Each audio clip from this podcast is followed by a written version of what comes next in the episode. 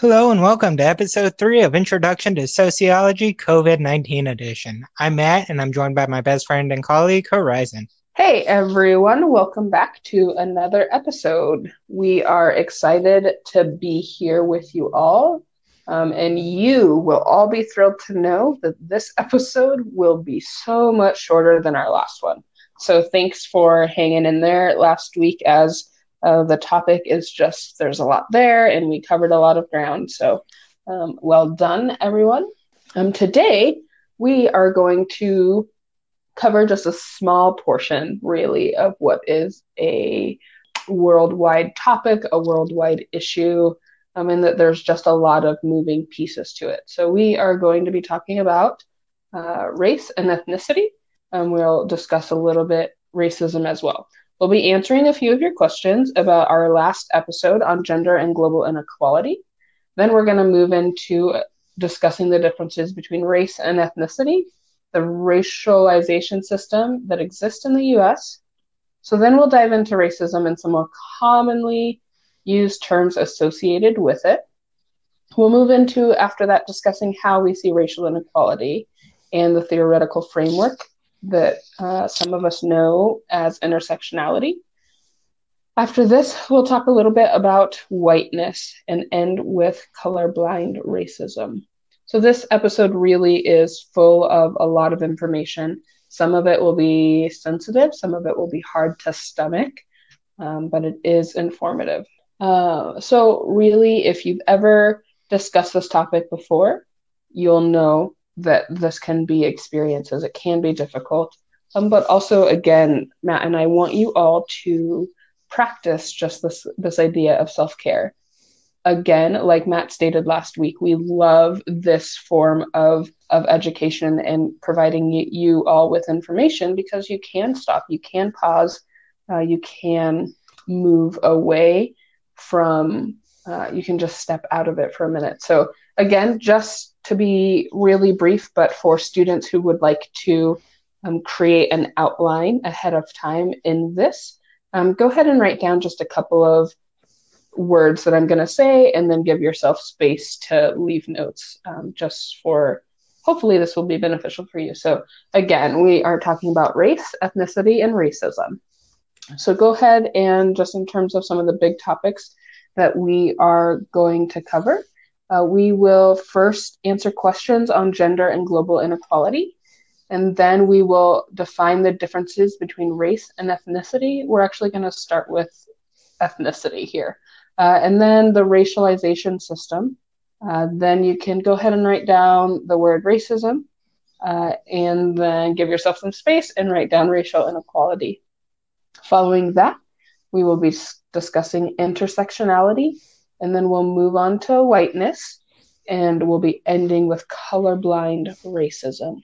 So, without further ado, um, let us go on ahead and move into some of those questions. So, Matt, um, how can we begin to finally end gender discrimination, even if it's unnoticeable at times in the workplace, so that promotions passed up and other serious situations can be avoided? That is a great question. And for me, at least, it would involve having to be a kind of massive overhaul. We have to really look at how how we view women in specific and uh, gender hierarchy in general, and how try and get everybody onto the same turf and make sure we are using programs like affirmative action and Title IX, those kinds of things, in order to actually make everybody closer to become equals and on a uh, equal footing. But Horizon, do you think it's possible we are making people incapable of dealing with their natural feelings, especially ones that might make them uncomfortable? It seems like we're creating young adults who are not strong enough to manage their own emotions. Yeah, I think that's a really good question. Um, and for context here, this student is asking this in in response to Matt and I providing um, what we call trigger warnings in relation to the section on global uh, and gender inequality. And I am going to say there is always a chance that we are providing space for someone to not directly deal with their emotions or natural feelings. But the reality is, is that if you are coming from a place of trauma, you have had to deal with a lot of these emotions.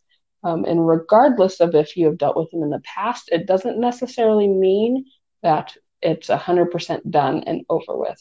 Um, so while I think it is um, important, yes, indeed, for people to process their emotions and their feelings, I also think it's important for uh, individuals to be really mindful that our experiences aren't like those around us and to be sensitive to that, right? On a, you know, like more serious note, when we are last week, Matt and I were discussing rape, right? You don't want to make inappropriate comments about rape, and you won't do that if you know that you have a friend or a person in your life who has experienced that trauma. Uh, just as easily, you aren't, you know, in context of this week, one would hope that you aren't using um, racial slurs ever, but also around people of color or of other racial and ethnic backgrounds. You won't do that. And that is kind of the process. Like we all have experiences that aren't like those around us. And so it's important to be mindful. Uh, and I think there is an assumption there that if we are being mindful of others, we are removing their ability to deal with emotions. And that's part of it, right? When we say you can press pause, that means you probably have an emotion that's coming up. It's okay to press pause, acknowledge that emotion, and come back to it. So we're not saying press pause, don't finish the podcast. What we are saying is, yes, we know this information is sensitive. Yes, we know it can cause responses in your body. Therefore, we want you to acknowledge that. And sometimes that means pressing pause and coming back. So uh, I think maybe there are ways that we can better uh, support people dealing with their emotions, but we also can't assume that the stuff we are talking about doesn't directly impact or hasn't directly impacted an individual who's listening. So I think really that that's what it comes down to. Uh, that's a really good question, and hopefully I was able to answer some of those big points there for you. So, Matt, hypothetically, placing yourself in the position of a producer or director, what steps do you think would be most effective in reducing these portrayals? And that's in response to those like false portrayals that we see in the media. Absolutely. It was specifically about the over sexualization of women. Yeah. And that was a very, it's a very balanced and almost gray area because we have to go we have to think yes, we shouldn't make somebody hypersexual, but we also don't want to flip it and, you know, make them be non sexual beings because that's just as dehumanizing as being sexual beings, right? So I think because everybody does have sexual urges and wants to have sex, but I think it's uh, just a fine line we have to walk and realize, make sure we're realizing, okay, maybe I'm making this person too sexual. And I don't know if there's any one way to really handle this. But Horizon, how can we encourage more inclusive environments for both men and women at college in both the classroom and general campus life? It's a great question. Uh, I think so. There are a couple of things that come to my mind when this question is asked. Um, one of one of the things that I think is most important is to recognize that men and women are different. People are different. Uh, and, you know, and part of that is like, yes, men and women, but also people who are non binary or who have um, a gender identity that isn't uh, a part of the binary. And so I think really we can encourage more inclusive environments for people by being welcoming, by welcoming someone to the table who doesn't look like you, by holding campus events that focus on a specific topic that isn't typical to your knowledge base. And so in the classroom, I think that looks like having those conversations, creating that dialogue, and again, having conversations with people who you don't necessarily think you are gonna could make great friends with. Also, choose classes that aren't things in your in your repertoire of academia I think that is a big part of that inclusivity that we can create in classrooms uh, and in general campus as well, right? Um, and I, you know, for math students, they don't have a uh, campus life in terms of dorms. Do you? I don't think so. I think most people are living in apartments or still with family. Yeah, absolutely. So wherever you live, uh, but for a lot of students here in Spokane, at one point or another, they have lived on the university campus. Uh, and so that that might look a little differently in terms of what they have access to. So uh, those big things are just take the time to meet someone who you wouldn't naturally draw yourself to. Show up to events where things are being discussed, right? When you think, oh, I don't think I'm going to like that topic about sports or about sex or about race, you know, when you have campus lectures, show up to the ones that you especially turn your nose at uh, when you consider it. Yeah, I think that is a big one. Yeah, I think that's good. Uh, one question that has been asked is why and how has rape culture become so widespread in society? And where else does this exist culturally? That's a great question. More, I would say, critical feminists tend to say that rape culture is based on women being seen as less than and especially when it comes to violence against women um, many feminists talk about how it's it's not just sexual but it has a lot to do with power and so men domineering women is absolutely a, a, huge part of American culture, and uh, rape just really goes along with it. But we do see this culture all over the world uh, in every patriarchal society will see uh, a domination of women, and rape happens to be one of the most visible, I guess you would say, forms of that. Yeah. Um, but let's go ahead and actually start the lecture now. We're going to begin with ethnicity. Race and ethnicity are often talked about together. They are they are really complexly intertwined but I do, do want to separate them for now. We'll start with ethnicity. And what ethnicity is, is it refers to the distinct cultural norms and values of a group.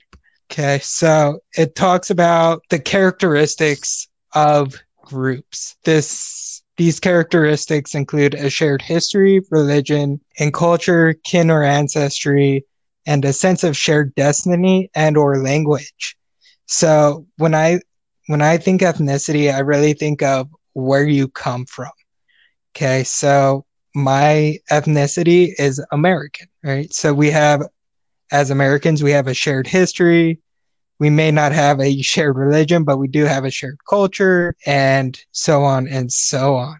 All right, you want to go ahead and move into defining race then? Yeah, I do want to move into defining race just a little bit, Matt, you know, Matt discusses ethnicity here, and I want to discuss that the separation of race from ethnicity. So, your race refers to an externally imposed system of social categorization and stratification. So, there is no true biological race that exists. Rather, human groups are placed on a continuum. Oftentimes, race refers to some set of physical characteristics granted important by society. Uh, so these are the things that, when you think about facial structure and facial features, and obviously skin tone and complexion, and uh, the amount of melanin that your skin holds, these are the things that uh, really define race, or that refers to race, rather. Uh, and then I know I've talked with my students a little bit about this, but uh, race is socially constructed right? So when we have something that is socially constructed, it is the uh, pressure of society that values something that makes it real. So race is socially constructed, therefore it it is real, right? Like it being a social construct doesn't mean race doesn't exist, and we'll get into that later when we talk about uh, color blindness. Uh, so, Matt, will you talk to us just a little bit about racialization? Yeah, we live in a racialized country, right? It's the actual imposition of it, some sort of racial schema on society. What this means is that there are both formal and informal inequities that exist. Segregated schools and businesses, along with differentiated rights. What we're saying here is that there is this hierarchy in society with one racial group being above another, which segregates schools and businesses. And one, one racial group has the ability to decide what rights everybody gets, what rights people don't get. And they have a huge part of shaping what inequality exists. And those inequalities then go on and shape the lives of those in racialized society. Horizon, what's what's the difference between a dominant group and a non-dominant group? Yeah, great question. So I think too, what I would love to challenge you all in right now is that when you I want you to just like think about the things that come to your mind when you think about dominant um, and when you think about non-dominant.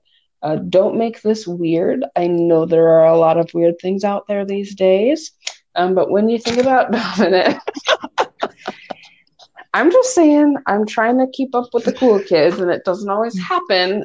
But when you think about nah, dominant, it just took me a second to get it. this, folks, is why Matt calls me his friend. Uh, so when you think about dominant and non-dominant, what comes to your mind? Uh, most often, we are going to consider things that somehow put someone in a position of power over somebody else. And that's really the difference. This dominant group is going to have power and access to things that a non dominant group won't.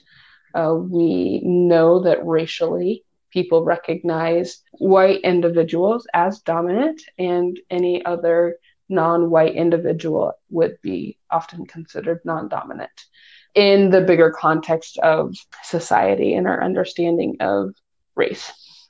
So, uh, but this specific to non-dominant groups, right? These are disadvantaged in in context to the dominant group. There's a collective sense of identity.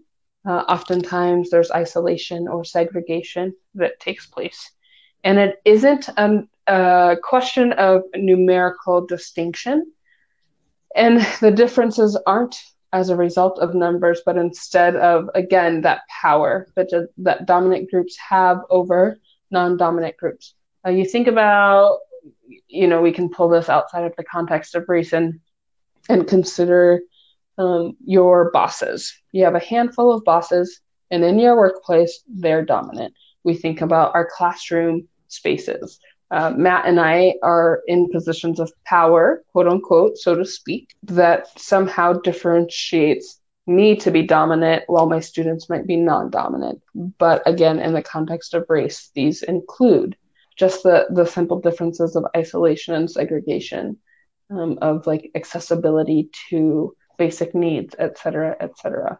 Yeah, so that is what we mean, and that's the difference of dominant versus non dominant. And uh, we're now going to move into a little bit of a discussion regarding racism. So, again, racism is sensitive, it's a sensitive topic. In us asking you and just recognizing that it does bring up emotions, our point in saying this is sensitive is to allow you permission and you don't need our permission, but we do want you to feel safe. So to say, we want you to be able to recognize these things are hurting my feelings. These things make me sad. I'm really pissed off, etc., etc., etc.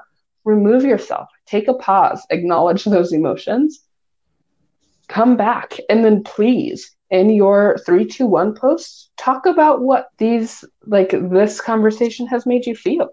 If you needed to pause, if you felt great, like it didn't matter. All of all of those feelings and uh, recognitions of such are important. So, Matt, what is racism? Racism is such a massive thing. I do just want to preface this with racism did not end in the 1960s, right? With the passage of the Civil Civil Rights Act and all of the acts along with that. Yes, it did. Absolutely did not, because it happens both at the individual level, right? So this is me being racist towards another person, me being her- racist towards Horizon, which, as we know in the past, has happened. But uh, we all constantly have to be critical of ourselves and our behavior of what we're doing that is furthering this racism. Racism is also institutional, right? So it, it happens at the institutional level, not just at the individual level. And we as Americans love to think, oh, that person is racist, right? That group over there, those white supremacists, they're racist. But we don't want to point to something such as the criminal justice system and say that institution is racist right? Mm-hmm. We don't want to look at welfare and say that institution is racist. We mm-hmm. tend to try and see, oh, it's just a single individual or a couple individuals or a couple small groups being racist, not the system at large. And I really do want to push that is a lot of the institutions in America today are racist. And it comes from hundreds of years of supporting racist policies that it's now become and really always has been race structures. Uh, but there's a bunch of also concepts that are related to racism. Horizon, yeah. do you want to talk a little bit about prejudice? Sure, absolutely. So we know that in in being prejudiced, right, it's this idea of like prejudgment. Uh, that's like basic language, right? Uh, and so when we think about being prejudiced, when you think about ways in which you are prejudging someone, right, these things come from our understanding of beliefs, thoughts, feelings, and attitudes that one has about a group. Uh, it isn't based on actual interaction, but on stereotypes. And the thing that I want to say about this is that while we are discussing this in in groups, um, we are prejudiced towards individuals as well, uh, and it is. I am hesitant to say natural or like normal, but we have been conditioned to place judgment on people before we know them. Uh, so it's very much ingrained in the way that society is structured and works. So, but that is really a simple definition and understanding of what it means to be prejudiced, and that is having any beliefs, thoughts, feelings, or attitudes about a group that aren't based on interaction but are on based in stereotypes. Yeah, and when we take this prejudice and use it to further actions against one another, we call this discrimination, right? So if we're choosing uh, to not hire somebody because of the color of their skin, or we choose not to buy a paper from a certain individual because of the color of their skin or because of whatever race they are, that's discrimination. Right. And a lot of these uh, come in turn as a result of the stereotypes that we have created and uh, attached to groups and people. Uh, and so these are things of oversimplified generalizations about groups of people. There can be both positive and negative. Uh, they are often like the same ones we hear. So we'll say, oh, yeah, these are like recycled stereotypes. It's because we've heard them. And we, being like general we, uh, have heard stereotypes, but they are not new. This isn't new information. They aren't new stereotypes. And the sources of these, again, I, I talked a little bit just briefly about it being socially, like socialized in what we glean from society. So these sources of stereotypes come from our parents, uh, peers, the media, right? Uh, and so think about a movie. There's always, you know, we often see this is such a hard process for me because I know all of the stereotypes, but you never want to use them, right? Um, but these are things I, I can use myself for an example here. Um, I grew up as an athlete and being really active and in sports. And, you know, you often hear well, like because you're a person of color, you are a great athlete, you're a great basketball player, you're a remarkable runner. Or, you know, in reverse, there's a movie called White Man Can't Jump, and that's all on basketball with like a white man and P- people of color. So if I say POC, it's just shorthand for people of color. So there are all of these stereotypes that that we attach. These are food related, you know, so what people of certain races drink or eat, or the music they listen to, et cetera, et cetera, et cetera. And all of these have to come from somewhere when you think about little kids who are friends and are of different racial backgrounds. Eventually, they are socialized and they recognize their racial differences. And someone eventually uh, sources their understanding of individuals, uh, creating those stereotypes. So, Matt, what is a scapegoat? Scapegoats, we think of, uh, or well, one explanation that theorists have given is that scapegoat theory, okay, mm-hmm. which is really just the majority, so white people, displacing their unfocused aggression onto minority groups.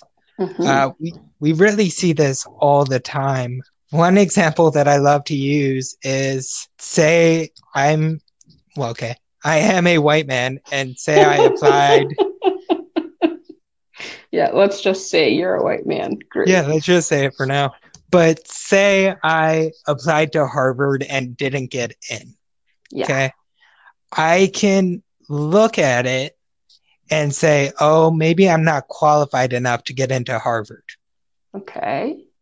Or I could think of it as, oh, because affirmative action exists, they're giving a person of color that position instead of me. Yeah. Another example that actually really hits hits home to me is when I was first going into college, I couldn't find any scholarships. Honestly, I wasn't really searching that hard. But I remember this being told to me over and over again you're a middle class white man. There's no more scholarships for you. It's all about minorities and women who are scholarships are out there for. Right. Mm-hmm. So that's that idea of where instead of actually realizing, yeah, there are scholarships. I just really need to try harder. I'm going to blame it on a different minority group yeah. instead of me being stupid. Great. Uh, he's not always stupid, you guys. Uh, that's that's debatable, but yeah. right. Yeah. I was gonna say we've been dancing around this idea of inequality. Mm-hmm. And do you want to tell us a little bit about how inequality exists in our political representation? Yeah, I'm going to tell you how inequality exists in so many things. Um, but I'll start with political representation. how about that? Works for me you know just so first of all in in political representation we do see racial inequality like it's the obvious one is barack obama becoming president right um, i can tell you the exact place i was when when he was voted into office i can tell you the classroom i was in how i was feeling all of these things because while i know that it, it was a monumental moment. It's it's historical for everyone to have to, as a person of color, to see political representation. And you don't have to agree with all of someone's political ideas to recognize how monumental that day was. You don't have to have you don't need to be a Democrat to recognize the historical implications of having Barack Obama become president that that had. Um, but with that, and as we are looking to the next election, um, a big point of racial inequality that we see is in voter ID laws. Uh, and this is messy and complicated because there's such a fine line on how these things take place. Um, and some of those examples are like being forced to have an ID on them to vote, uh, and not everyone being able to afford an ID, right? So oftentimes you go to the voting booth, you have your driver's license, you give it to the person who's taking your to get you like signed up to go into a voting booth and they might say, "Sorry, this is the address you put down, but your driver's license is one letter off. We won't let you vote." You'll see this uh, recognizing that often in urban areas and in different communities that of our lower SES, uh, so, socioeconomic status. Not everyone can afford an ID and not everyone drives because they live in a city. So they don't have an ID to take with them. Uh, we see this happening in voter laws and knowing your rights about uh, being able to vote as a felon. We see this in robocalling uh, people who can't access a voting booth. We see this in people not having access to translators to translate their ballot. We see this in wheelchair accessibility, in being able to vote when you're blind, et cetera, et cetera. There are so many ways, but in this racial piece, we see these, this in identity and in robocalling and uh, and felony disenfranchisement that exists, right, for people of color who um, have come out of prison or jail and just don't have the knowledge about their rights in voting spaces. So those are some of those things that take place. And then not having the day off, right? A lot of minorities can't afford to take a day off, and voting booths close early. Uh, so not being able to make it in time. So they either have to miss work, which can inevitably get them fired or they can't afford to miss work and so they choose to not participate in elections because of because of that uh, matt do we see enough polling places uh, accessibility absolutely not. And really this primarily happens in minority areas right? In urban centers is another way of saying that. We really don't see nearly enough polling places. And the lines in those polling places that do exist are so long you you end up having to spend hours waiting just to just to vote.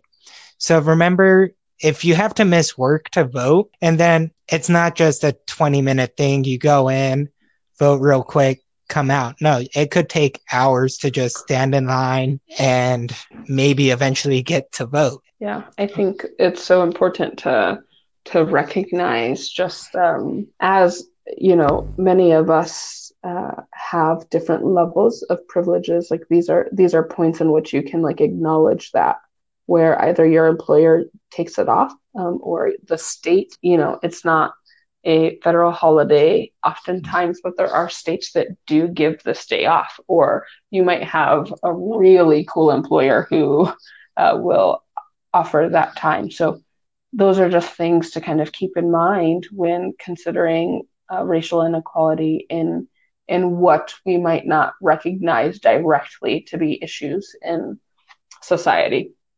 So, Matt, does everyone have equal opportunities and access to residential housing? Again, absolutely not. Are you sure? Remember, segregation again did not end in the 1960s. Mm. Just because those two laws that are now on the books, the Civil Rights Act and the Voting Rights Act, are now on on actual paper written down, that doesn't mean that everybody is now treated equally. Mm-hmm. Right. And are there's some arguments out there that say the US is now more segregated than we were during the Jim Crow era. Dang. Yeah, and one of this is due to multiple systematic practices. One of this is white flight. So I was talking about, or we've been talking about urban spaces. This is really because during the 1940s and the 1950s, there was this big uptick in um, working in factories, right, which were in in cities. And while that was happening, we were booming and booming and booming. Everybody flocked to cities. But once minorities started moving into cities as well, white people decided to GTFO, right? Mhm. So we call this white flight. It's the movement of white people out of the cities and into suburbs. right. Uh, and so now we see inner cities really becoming full of minority people, whereas a lot of white people are out in these suburbs. Yeah. And this also, once everybody moved into the suburbs, this practice of redlining started taking place, Mhm. which is the idea of a, a company or business actually marking red circles around a neighborhood and saying, this is a white only neighborhood, right? So that's where that redlining comes from. Yeah. And so these banks would not allow homes or businesses, people of color, in these certain areas. Yeah. And it's also done by racial steering, where it's pushing people of color out of those certain areas and into, say, inner city areas, Mhm. right? So this is where that re- residential segregation really exists and has existed for all of American history. Yeah. Yeah. Crazy.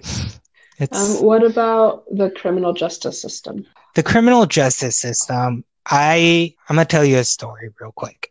Um, I started as a criminal justice major back so many years ago, right when I Mhm. started college, and I have since moved on. And I today I kind of regret that I was a criminal justice major at one point Mm, because of the system that it is um, really bolstering. But when it comes to race in the criminal justice system, one in three black males mm, at some point in their life will be sent to jail or prison. One in Mhm. three. One in six Latinos will also go to jail at some point in their lifetime. This, okay, this, these are big numbers, right? 33% and Yeah. 16%. Okay, those are big numbers. right. But when we say that the system is racially biased, it's when we compare it to white people, right? So one in 17 white men will go to jail at some point in their lifetime. That's almost six times less than black men. And that's almost three times fewer than Latino men. Okay, Yeah. so that's just a massive difference between who goes to jail and prison and who doesn't, even if all races really commit crimes at the same rate. Okay, Yeah. and that's just men. And when we look at women, one in 18 black women will go to jail or prison at some point in their life. One in mm-hmm. 45 Latino women will go to jail or prison at some point in their life. Whereas one in 111 white women will go to jail or prison at some point in their life. That is like mind blowingly unequal. Yeah. But Horizon, do you want to talk a little bit about what intersectionality is and where it came from? Yeah, absolutely. Yeah, I'm really happy to share on this. It I there's pause here because I am so stuck um, and just like jaw dropped in in uh, hearing these stats, which like as a sociologist, like we hear these numbers regularly, uh, and but every once in a while it it still can catch you off guard. So just you know like think about think about that in uh, in relation uh, to you and the people you spend time with and who you're spending time with and uh, the impacts of of the criminal justice system uh, that exists, especially for those who don't look like you. Uh, so, Cool, not trying to cut you off, but real quick, how many students do you have in your class? 50. 50. Okay, so I'm gonna round that down to 48. Great. That would mean that if you taught a class of 48, uh, 16 of your students, if they were all black men, Mhm. would go to prison in their lifetime. that's a third of your class. Okay. So just to give that kind of for you guys at home, like that is a massive number. Imagine walking into class today or one day and mm-hmm. just a third of the class is gone. Right. right? Just pushed out of yeah. just to the sidelines. And that like that number, all of the numbers really are mind blowing to me. Yeah, absolutely. and and no, that I think is great imagery for students who need that visual representation. And, you know, so for for my students, when you all come into class and you get into your groups, that means that two of your group members would be gone or in prison or have experienced jail time. So just like keep that for for context. Uh, thank you for that. So intersectionality was coined originally by a black woman named Kimberlé Crenshaw. Uh, and I, I have talked to my students a little bit about this subject matter. So, uh, but really, it positions you to have an understanding of the ways in which your identity, which are often uh, most often outside of your control, is really what we're thinking here, in the ways that who you are influences the oppression or adverse experiences that one might experience. So, if you are taking notes by hand, you can take a space and uh, I want you to just like draw a a cross, right? Like a just draw like a, a quadrant, four squares, right? So you might on one line you might say, you know, so for myself, like I am uh, a black woman. Uh, I so one, we can actually keep these separate. I'm black. I'm also a woman. Uh, so those are two lines. And then I'm going to draw another line, uh, and that is going to give my, we can say my teacher identity. We can talk about my sexual orientation. Uh, then we can add in my uh, my class and my status.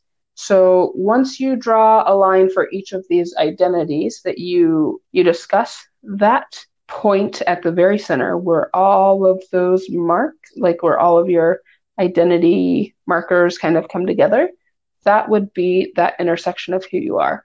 Uh, and obviously, the more you have, the bigger those get, where you are experiencing forms of oppression that come from multiple sources. So, origi- originally, Crenshaw did this uh, in an attempt to help draw attention to the understanding that um, for Black and queer women, that that intersection of being Black, being a woman, being queer, uh, that that identity, those intersections kind of bring to the crux of who they are. Um, now, oftentimes, though, we've very much pulled away from this being a Black feminist thought, uh, an idea to really any individual can go and say, well, I have low economic status. I'm white, I'm trans, or I'm black and I'm trans, or whatever those identities are to come together to recognize those points of, of oppression. So, uh, and Crenshaw acknowledges while this was originally intended for people of color uh, and women of color, uh, it doesn't necessarily, she wasn't assuming that it would only stay within this realm of thought and of uh, academia, but that people could use it and take it to apply it to their own lives. So, uh, and this is just right. So when we think about our identity, it's never just one thing that can tell the full story. Matt can't, I don't know, actually, I don't know that I have a great example for this, but um, it's never just one sided. There are always multiple pieces that, that bring us to um, understanding who we are, why we do the things that we do. Yeah. So, and then just a little bit on like practice in this. So the theory is the idea of of critiquing previous works and coming up with their own ideas that are both influencing and influenced by practice. What is this, Matt? Uh, intersectionality being theoretical. Remember we talked and theory and praxis. Yeah. yeah, sorry. Okay, so just just cut the question of what the heck is this?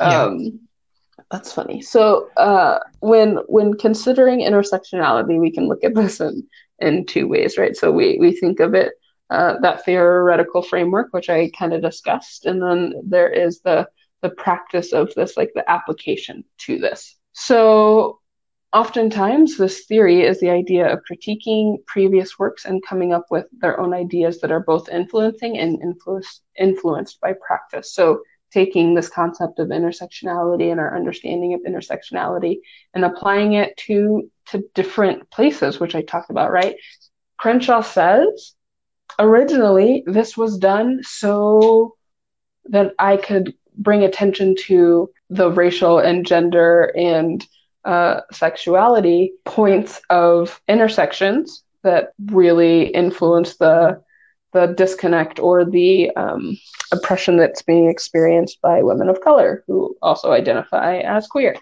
Uh, but knowing that, like, no, it can be applied elsewhere. People will apply it elsewhere. So how do you take uh, this original piece and this original theory and and pull it to another direction? Uh, and then there is the praxis. So the practice is the boots on the ground actively trying to change society and the lives faced by those different intersecting points of oppression. And so that's really what, what it says, right? The, the active engagement and recognizing that we all come to some degree, there is privilege. Um, a lot of us experience more than others, but that it exists and that it's real. All of you regardless of, and this might step on some toes, and I'm okay with that, but regardless of your financial stability or instability, each and every one of you comes from a place of privilege because you are seeking a college education because you have access to that and i myself too right i i did not grow up with a ton of money but i am privileged in the fact that I have been able to attain multiple degrees as a woman of color. And I might be in debt forever for it. Uh, I might have student loans that will take a lifetime to pay off, but I had that opportunity. and and therefore that places me in a position of privilege. So uh, I know that that is long winded, and I know that I've talked to my students a little bit about this, but uh, for the sake of time, let us continue.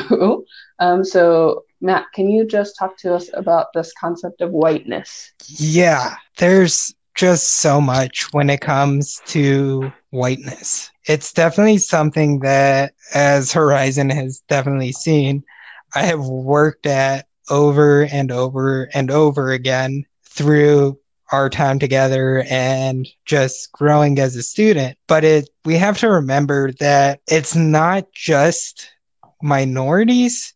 When we talk about race, we can't just talk about minorities. Mm-hmm. This is this may sound weird to some people, where I am in no way saying ignore uh, people of color. Instead, we should talk about at least have a conversation about how we even got to this point, because uh, we need to talk about whiteness to realize how we are. When I say we, I'm talking collective white people reinforcing institutional racism. Okay, mm-hmm. being white is the standard by which other racial and ethnic groups are being measured against.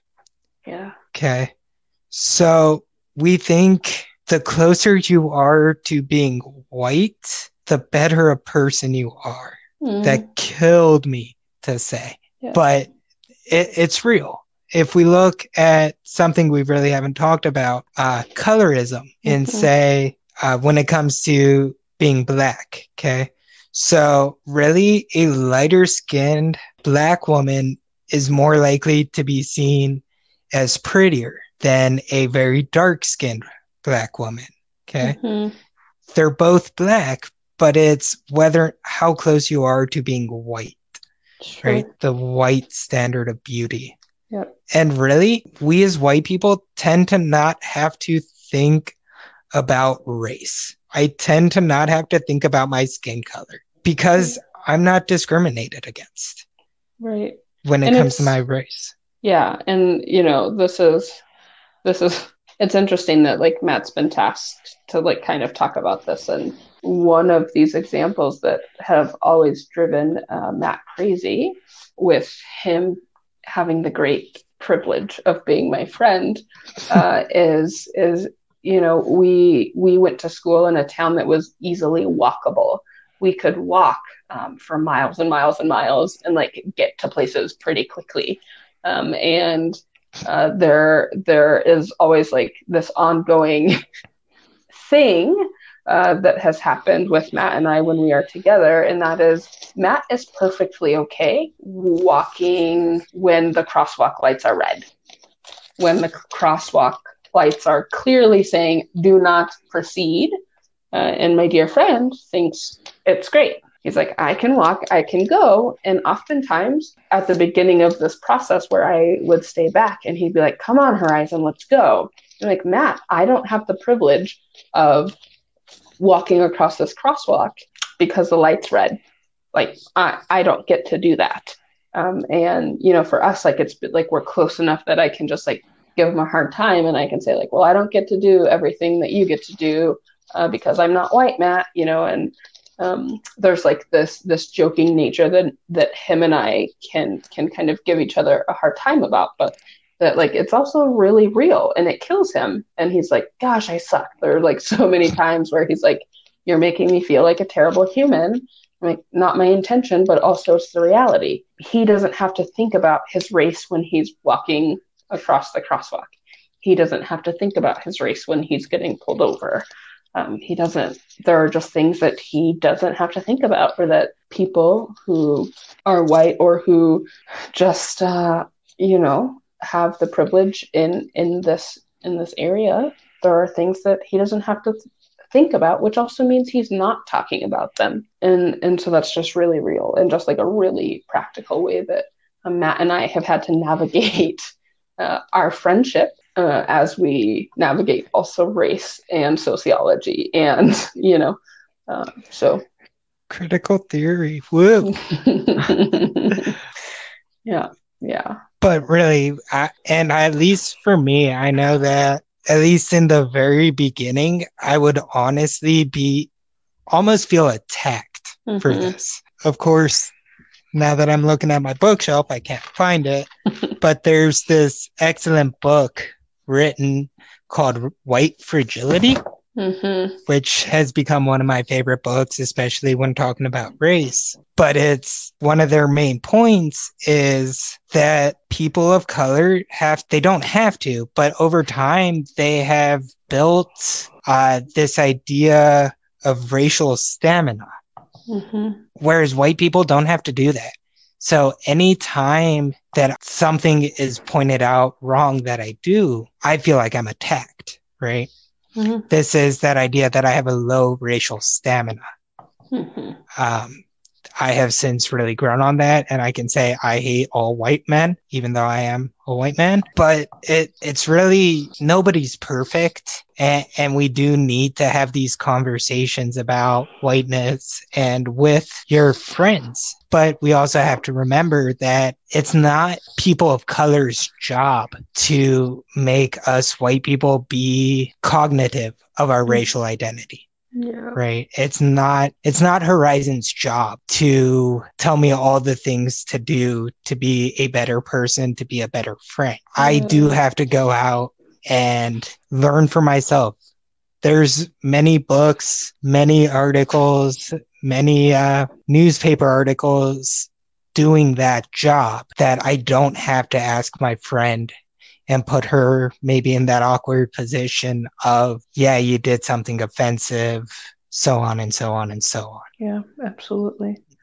I think too, you know, I, I don't want to spend too much more time here, but uh, part of that, you know, it, it's absolutely real. Like it, I, I would say, well, I know I can only directly speak for myself.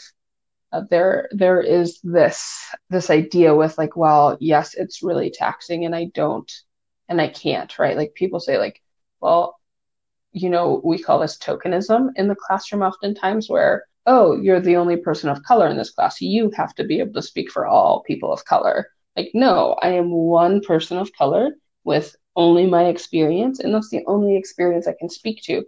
So I can't say all people of color would be happy to answer your questions, but I know for myself that, you know, um, Matt you know, we talked a little bit about when we became friends or like that moment that you realize like, oh yeah, like Horizon and I are friends, um, and we were sitting in Buffalo Wild Wings uh, eating dinner, and you asked a question, and I just like answered. I was happy to have that conversation with you.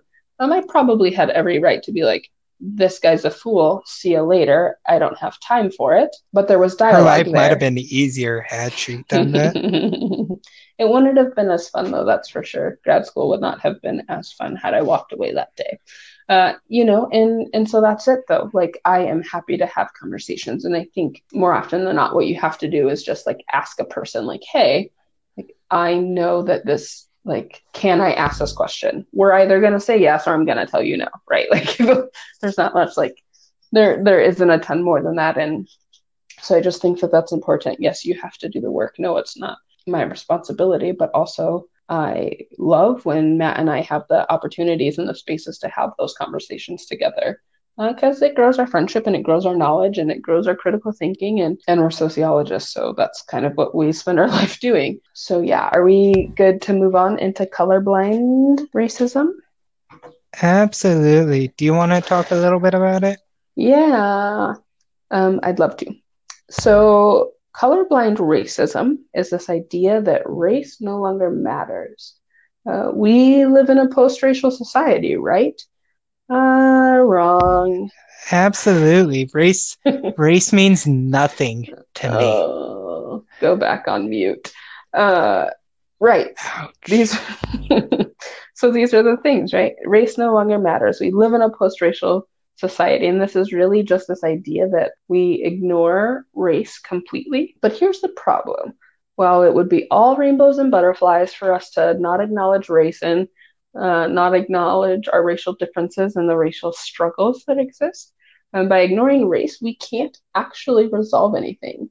Uh, it just like sediments the problems because they're not being discussed, right? So um, when you pour cement, right? We frame things, great. Uh, we pour cement and then we let it sit to dry. That's this is this idea, right? Uh, we are framing our discussion surrounding race. We pour the cement, and that is all of the stuff that is very real about race. And then we walk away, right? Because if we stay there, well, then maybe you have to smooth it out, or we just like leave it there and it dries up because we don't want to talk about it. Uh, so it doesn't change, you know, the point really being just that uh, we can't fix it if we aren't addressing it, if we're not having the conversation which is why I tell my friend, hey, Matt, I can't walk across the street until the light is green. I feel less safe by walking across the street on a red light. Those are all things. Um, but when we ignore it, then it's not discussing it, right? It's the silly concept that we hear so often. You go to Gosh, the doctor. Horizon. Why do you always have to bring race into everything? because it's real. and it's the experience that is being lived by so many people. Therefore, we have to address it. You, funny story, you guys. Matt and I go to a conference oh, every no. year. oh, no. My dear friend Matt and I go to a research conference every year. Last year, like just a year ago, last week, um, we were in Oakland, California, going to a conference. Um, and we were out uh, for an evening, grabbed dinner, uh, we grabbed a drink, and um, we were on the Lime scooters, right? We all know Lime scooters have just been around for a couple of years now. Um, and Matt and I are coming back from a friend's uh, Airbnb. When we get back to our hotel, uh, Matt goes up a curb and it's safe, but then hits another curb and throws himself off of the scooter, falls, yada yada. He gets back up, gets back on the scooter, and drives it to park the scooter. We're like, well, that was a gnarly fall. Hopefully you're okay. And Matt turns to comes to find out Matt spends that night, the next day, and I think another two days having a ton of pain in his elbow. He had broken his elbow. If he doesn't go to the doctor Matt didn't go to the doctor for days. His broken elbow couldn't be fixed. He ignored it, but his like ignoring the broken elbow didn't change that his elbow was broken, right? Ignoring race doesn't change that there are issues with race. I have a friend who uses a quote so often that just like comes back to me in cases like this, and it is our ability in which we can tolerate something uh, or our ability in which we can stomach something doesn't necessarily change the reality of said thing. And I think that's just really powerful and speaks to this idea of colorblind racism. It does matter. We see it today. It is still real. People are still experiencing uh, racial inequality and racism, et cetera, et cetera, et cetera. And so when we ignore it, it reinforces that the idea that everyone is treated equal, therefore, we're not addressing things like inequality, racial, uh, socioeconomic status, gender, da da da da da. So we could go on. Uh, and that is really, really uh, kind of this this concept of colorblind racism. Um, and also, you guys just got a really fun story out of it with Matt's broken elbow. It's the first time I ever broke it broke a bone. And of course, it had to be with Horizon because that's just how our friendship works. Yeah. Yeah. We, he kept, he tried. he tried. And now it's mostly better. It still has painful days, right? But, you know, he had Absolutely. to address and, the issue. You had to address the root issue of having a broken bone. Right. And really ignoring it just made it worse. Mm-hmm. Right? Yeah. Because I also I still had to get dressed the next day, right? So I still had to try and wear a button-up shirt the next day with yeah. this problem still there. Yeah. I had to get on an airplane. Mm-hmm. I had to drive two and a half hours back up to Flagstaff. Mm-hmm. Right, all with this broken elbow. Ignoring it doesn't make it go away. Right, right, absolutely. Uh, so yeah, that is really all we have except for Matt. Do you have a joke? I think this is probably the worst one, but I feel like you guys might enjoy it. All right. All right. So I was actually just talking to my cousin the other day. Uh, my cousin and her wife, they just bought three kittens and named them Spoon, Fork, and Knife. And when I asked my cousin why, he just grinned and said, "They're catlery." uh, it's so good, so good, so cheesy. My goodness.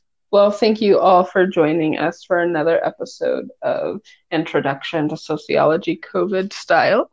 Uh, actually, COVID style, COVID edition. Hopefully, as you are practicing social distancing, you are still able to exercise, uh, play music, dance, do puzzles, uh, and really just engage your creative sides a little bit better, and that you are all finding ways to navigate your learning best so that you can still be successful.